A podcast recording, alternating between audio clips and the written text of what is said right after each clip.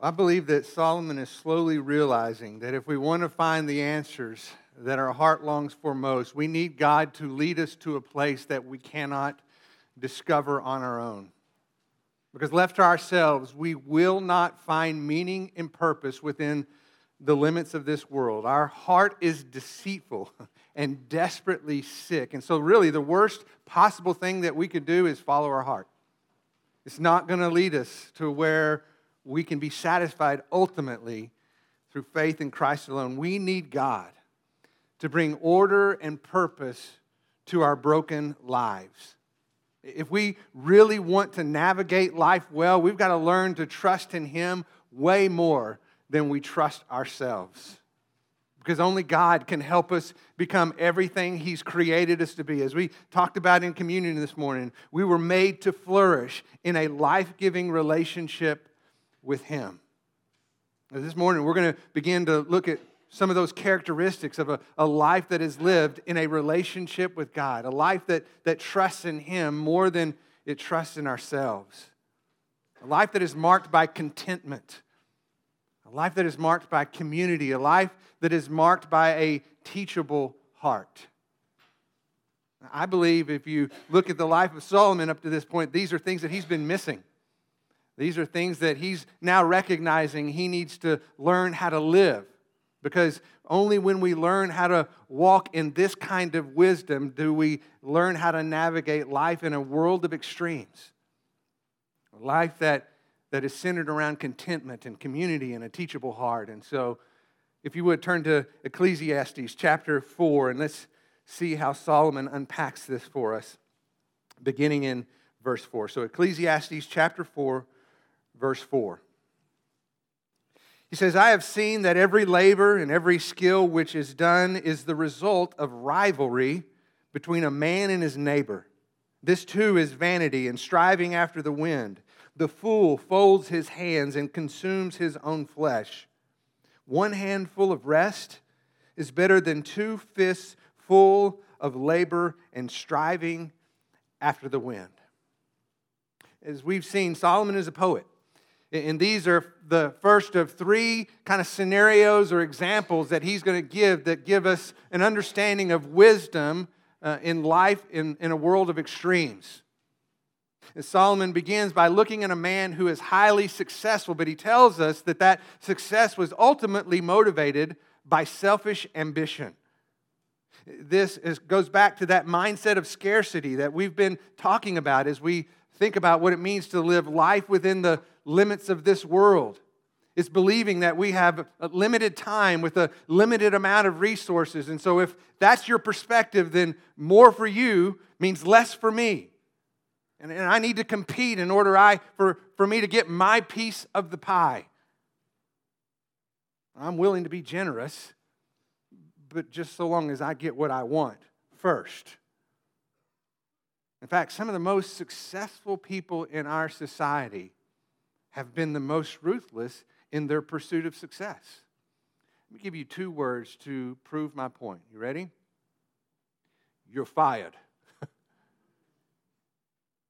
Some of the most successful people in our society have been the most ruthless in their pursuit of success, time and time again we see the carnage of successful people as they claw their way to the top, competing with their neighbor to get what they want. But we can justify it in our world of saying it's all in the name of friendly competition, right? Well, it's only friendly when you're on top. All bets are off when someone gets what you want or has what you want. That's when friendly turns to ruthless because more for you means less for me. And I need to compete for my piece of the pie. That's success based on selfish ambition. Solomon looks at that and then he goes to the other extreme and he says that that one is just as damaging. He says the one the fool is the one who folds his hands and consumes his own flesh. By folding his hands, he's talking about someone who ultimately is refusing to work. Someone who believes that whatever that requires is somehow beneath them. I mean, I'm not going to sack groceries. I mean, I have a college degree, for goodness sake. Why would I want to do something like that? Pride is just as much a play in laziness as it is in selfish ambition. God created us to be productive members of society. We were called to cultivate the earth that God created. We were called to be good stewards of all that He has made possible. God called us and commissioned us to work. And let me remind you that we were called to work before the curse of sin ever came into play. It made it harder, but work was ultimately a gift from God. And so, by refusing to work, we are rejecting God's divinely ordained purpose for our life. Not only does our laziness eat away at what we have, it eats away at who we become. It, goes against God's design for our life. And if Solomon has learned anything, he's learned that when you go against God's design, it ultimately leads to ruin. Solomon looks at both of these extremes worldly success, irresponsible laziness, and he says, you know, there's actually a better option. He describes it this way He says, One handful of rest is better than two fistful of labor and striving after the wind. So here's what we're going to do. Everybody take your two hands and ball them up in a fist, really tight as you can. Okay? Everybody got it? Let me see them. Everybody's got them. All right. Take your two hands, hold them in this ball fist, take the hymnal, and turn to page number 223. Keep your hands fist. Go ahead, give it a try. It is not going to work. Okay, let me just save us a lot of trouble. It's not going to work. Don't even try, Tim. I know what you're doing. Fifths are ultimately a sign of rebellion. It is grasping onto what we have as if we are going to lose something if we lose what we've held tightly to. The image that comes to my mind when I think about this is when they have the, the, the chamber, that glass chamber that somebody can get inside and the air's blowing and dollar bills are flying or $100 bills or $50 bills and everybody's just grabbing it and just stuffing it and just doing it. And I think that's what Solomon has in mind. Two fistful. You are laboring to get everything you can because your life depends on you having everything you can grasp. And Solomon says, No. Better is a hand that's full of peace than two fists full of striving after the wind. When I think about that, I think, well, he says one handful of peace. What's the other hand doing? I think the other hand is doing what they can with what they should. I think this is a picture of contentment. The open hand is willing to receive when necessary and willing to give when necessary. It's learning to live a life of contentment with whatever you might have in life at that time. The way that I can see this best described is from what Paul has to say in Philippians chapter 4, verse 11. Listen to what he says. He says, Not that I speak from want, for I have learned to be content in whatever circumstances I am in. I know how to get along with humble means. I also know how to live in prosperity. In every, any and every circumstance, I have learned the secret. Here it is the secret of being filled and going hungry, both of having abundance and suffering need. The secret is verse 13. He says, I can do all things through Christ who strengthens me. See, this verse is not a promise that God will make you wealthy if you're poor, nor is it a promise that God will give you more if you're a good steward of what you have. It's a promise that you will have inner peace despite whatever outward circumstances that you might live within. It is a hand filled with peace because they are trusting in the hand of God. It's looking outside of yourselves and believing that He is faithful to provide.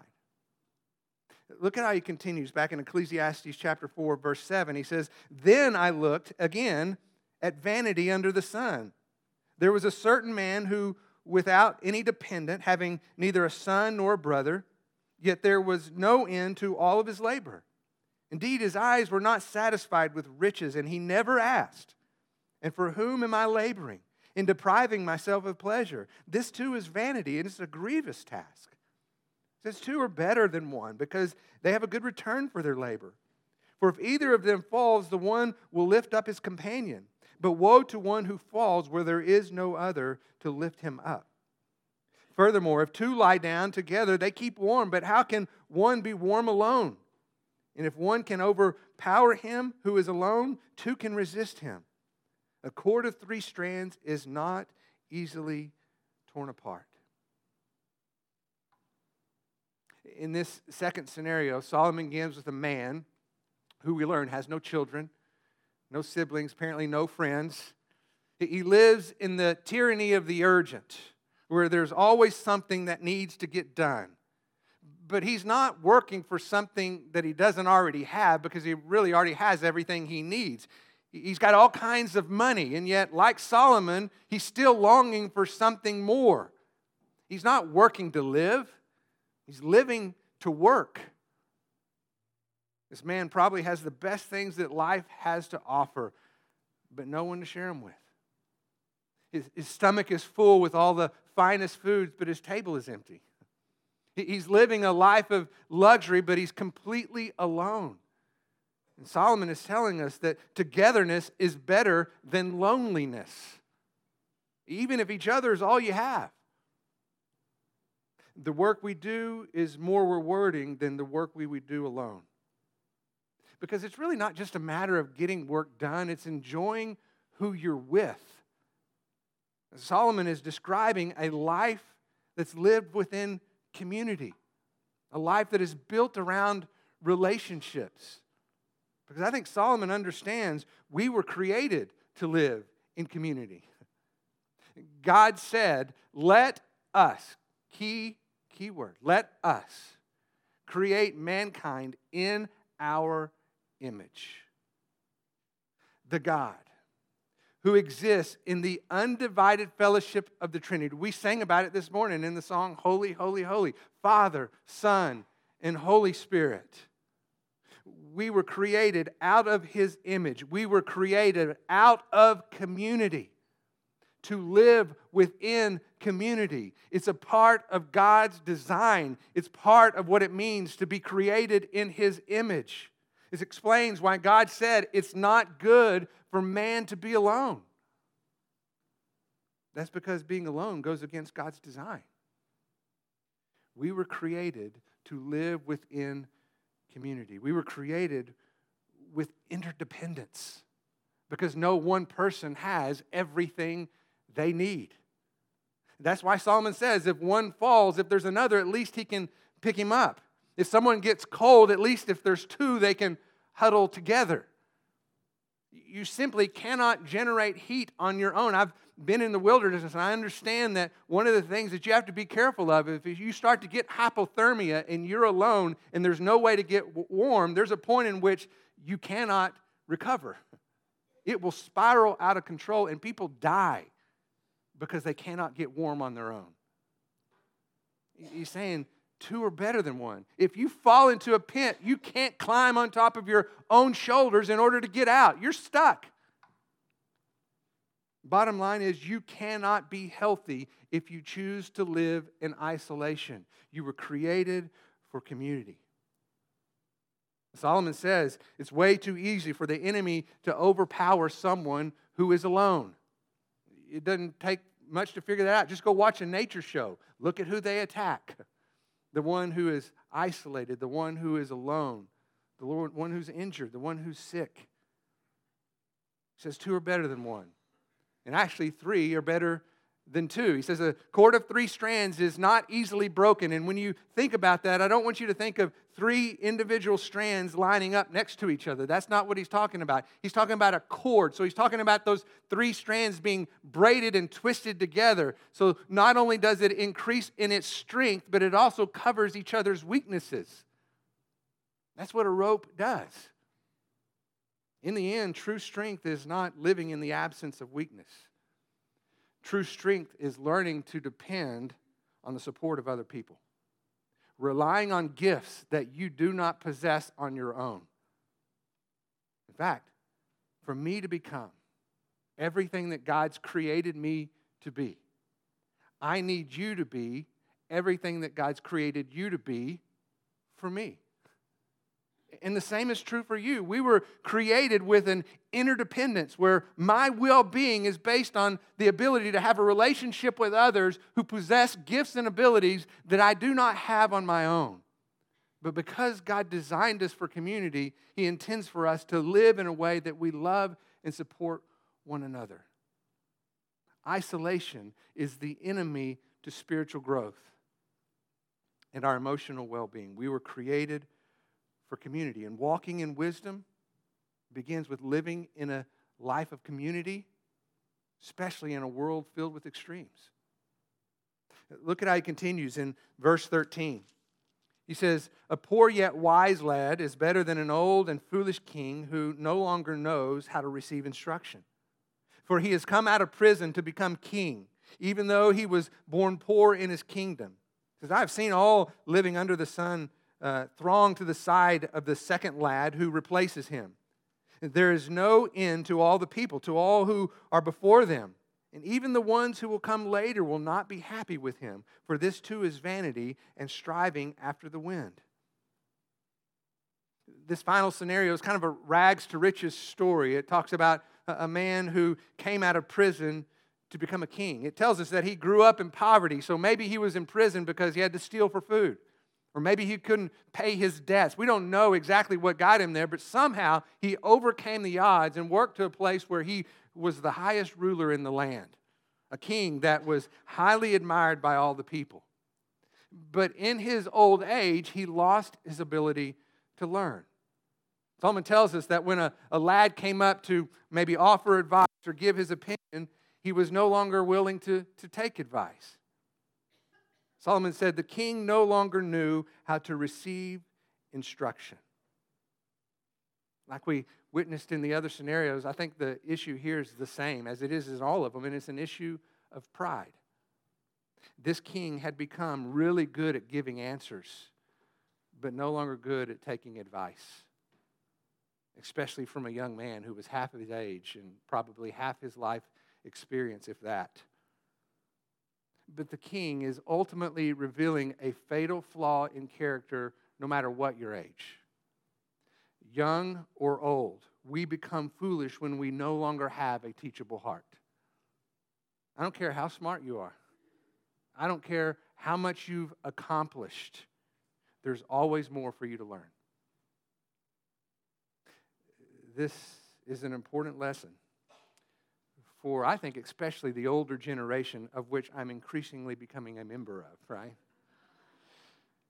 We have to be careful not to look at the younger generation as if they have nothing of value to offer. We have to be careful not to categorize people based on generational stereotypes. You know, all millennials are, are lazy and unmotivated. That's simply not true the older generation must be careful about not becoming cynical and critical and unkind, judging the younger generation as somehow inferior to their own.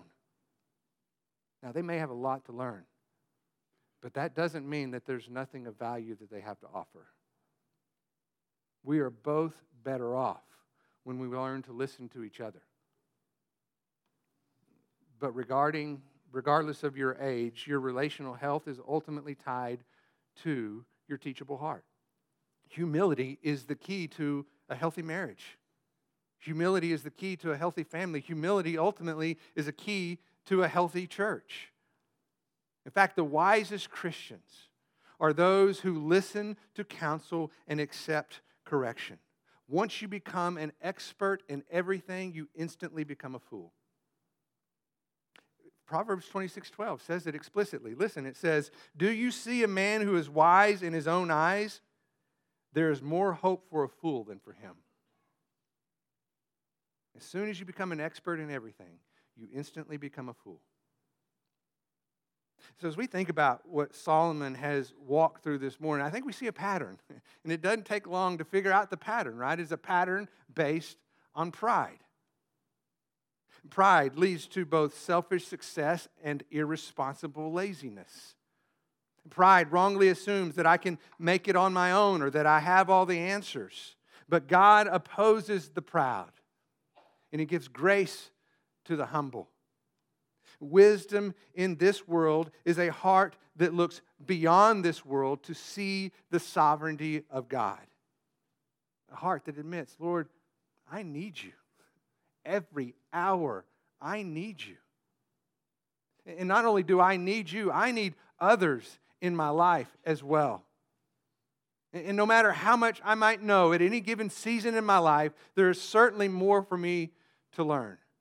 This is where true wisdom in this world has to begin. It must start with humility. So as we finish up this morning, I want us to take some time just to consider how does this apply to our daily lives? What does this look like? First, we need to admit our need to, for God. We need to recognize that our first response is a heart that is willing to turn to Him, trusting in Him more than we trust in ourselves. It, talks about a, a daily pursuit of knowing and, and following Christ, spending time in His Word, being devoted to prayer. I've shared with you before about some of my own struggles in life and some of the pattern that I've had where I've struggled with anxiety and depression. And one of the things that the Lord has taught me in recent days is that very often the issue of worry in my life centers around an issue of unbelief. I'm focusing way too much on me and my inadequacy and not enough on God and His faithful provision. Because the more I focus on me and my problem, the less I'm spending time trusting in my Savior. My issue of worry and anxiety is not solved by strategies and implementing different uh, medications, although those may be helpful, but hear me out on this. If I don't get to the issue underneath the issue, I'll never find healing and hope. I've got to understand and be honest with myself and realize that part of the problem with worry in my life is an issue of unbelief. I need to grow in my faith. I need to come to a place that when I encounter a difficulty, I don't immediately start trying to solve it in my mind as if the answer depends on me. I need to stop whatever I'm doing in that moment and turn to the Lord and say, I need you. I need you to provide for me something I do not possess on my own. I need to trust in Him way more than I trust in myself. My ability to deal with any troubles that I might face tomorrow is completely dependent on my willingness to abide in Christ today. If we want to walk in wisdom, I sincerely believe that's where every one of us need to learn to live. But that doesn't mean that we don't need other people. God created us to live in community, and it's not good to be alone, including in our walk with God. We need other people to speak truth into our lives. In fact, I think one of the ways God has most consistently spoken truth into my life, other than time in His Word, is through the voice of other people. Friends like Carrie and Mark and those that I live life with. I'm sitting here with two men that I've talked about for years, where I go away once a year to invest time for the last 20 something years, where they have been invited to speak truth into my life. And I can't imagine what my life would be without men like that. Because left to myself, I'm a wreck.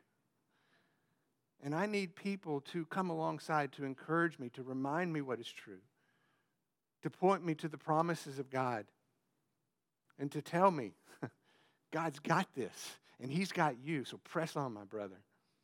And I don't know how many times I've heard that from these sweet friends year after year after year. We were made to live in community. Alone, we are vulnerable to temptation, but together we protect and encourage one another. Alone, we get lost in our own selfishness, but together we learn to serve and see outside of ourselves. That's why we keep bringing up small groups within the context of life in Melanie Park Church. It's an intentional effort to live life together. Apart from fellowship with other believers, our faith is stunted. And we are susceptible to sin and deception. So spend time with God. Have fellowship with other believers. You will not find healing and hope in your life as long as you choose to hide. Isolation is an enemy, it will shipwreck your faith. So spend time with God and enjoy the fellowship with other believers. Abide in Christ, live in communion, and then finally, never stop learning. And I think this is particularly important for where we are in our church today. We are in a season of transition in the life of this church right now. If you don't believe me, then when you leave today, and I would encourage every one of you to do so anyway, go look at the pictures on the wall out in the foyer missionaries that have been raised up from within the body of this Christ. Many of these, John, were the missionaries that were raised up when you and Janice were here. And most every single one of them has either retired or will soon retire. We need a new generation of men and women who are willing to sacrifice worldly success to share the gospel to the uttermost parts of the world. We need men and women who are willing to set aside worldly success just to serve on staff at our church, perhaps. We need a new group of ABF teachers. We need a new group of small group leaders. And that doesn't mean that the people who are doing it now are not doing a good job because they're doing a wonderful job.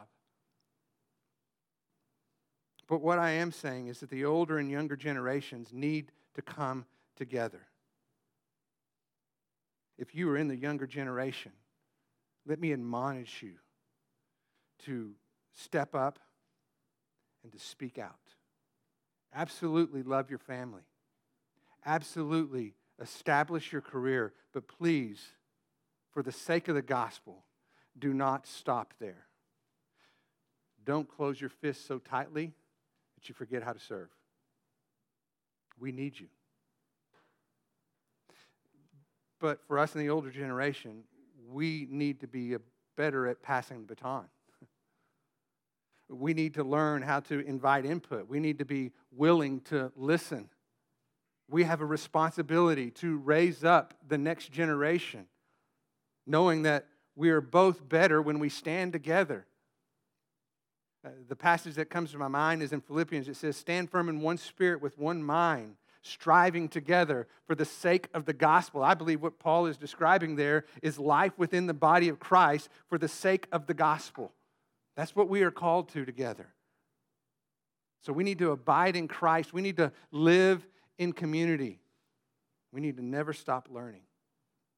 That's ultimately what is required if we want to walk in wisdom within a world of extremes. So let me encourage you to take this truth from Solomon because, let's be honest, up until now, it's been a little discouraging with some of the things that he's been saying when he looks at life in this world and he says, Man, if this world is all there is, then it's not worth living. Well, I'm here to tell you this morning, it's not all there is that there is a God who has ordained a plan to save the souls of man and is so intentional about that plan that he sent his one and only Son to pay a price that nobody in this room could ever pay. And God didn't do that so that, that he could do for us something that we would have had to do ourselves because that's not true. Nobody in this room could have paid the penalty that was necessary to forgive their sins. I don't care how great the sacrifice might have been. We have been called to be crucified with Christ so that it is no longer I who live, but Christ who lives in me. In the life that I now live in the flesh, I live by faith in the Son of God who loved me and gave himself for me. I don't know what that means to you, but to me, that means a life of sacrifice for the sake of the gospel. A life of sacrifice of maybe comfort or, or wealth for the sake of the gospel. It's a life that's unwilling to live in isolation. It's a life that's unwilling to hide sin. It's a life that is committed to community, is committing to abiding in Christ, of utter dependence upon Him, and admitted dependence upon one another because that is what God designed. And if you want to flourish in life, then live within the boundaries of God's design. If you want a quick trip to ruin, then live outside of God's intended purpose. In your marriage, in your family, in your career, there are no limits. So let me encourage you this morning that you take this word to heart and you consider what it means to walk in wisdom in a world of extremes. If you would, let's stand together and let me pray for us.